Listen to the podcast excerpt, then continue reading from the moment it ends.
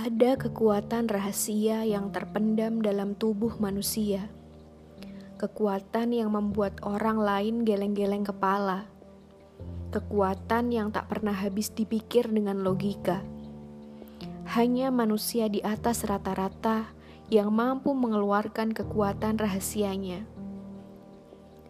Kekuatan macam apa yang membuat Bilal sanggup menahan tindihan batu panas di tengah padang pasir yang membakar hingga melepuh seluruh kulitnya.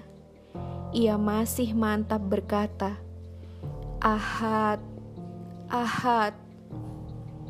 Kekuatan macam apa yang membuat Rasulullah mampu bangun malam, sholat berjam-jam hingga bengkak kedua kakinya? Tak bolehkah aku menjadi hamba Allah yang bersyukur? Alasannya, ternyata amat sederhana.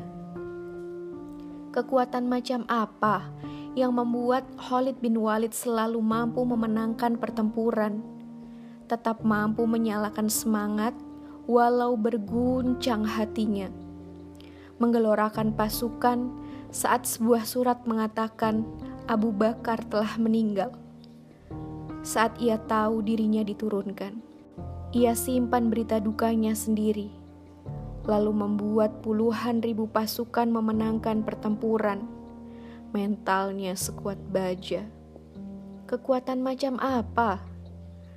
Ternyata kekuatan rahasia itu bersumber dari iman yang menyala. Keimanannya bisa membanjir dan menyengat ratusan ribu manusia. Jika iman mampu membuat mereka melakukan hal luar biasa di luar nalar manusia jika iman mampu membuat mereka punya kekuatan tak terkalahkan.